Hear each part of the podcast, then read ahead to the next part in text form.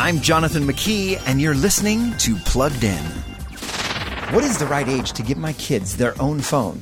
It's probably the most common question I'm asked at my parent workshops, and I'm not alone when I say high school.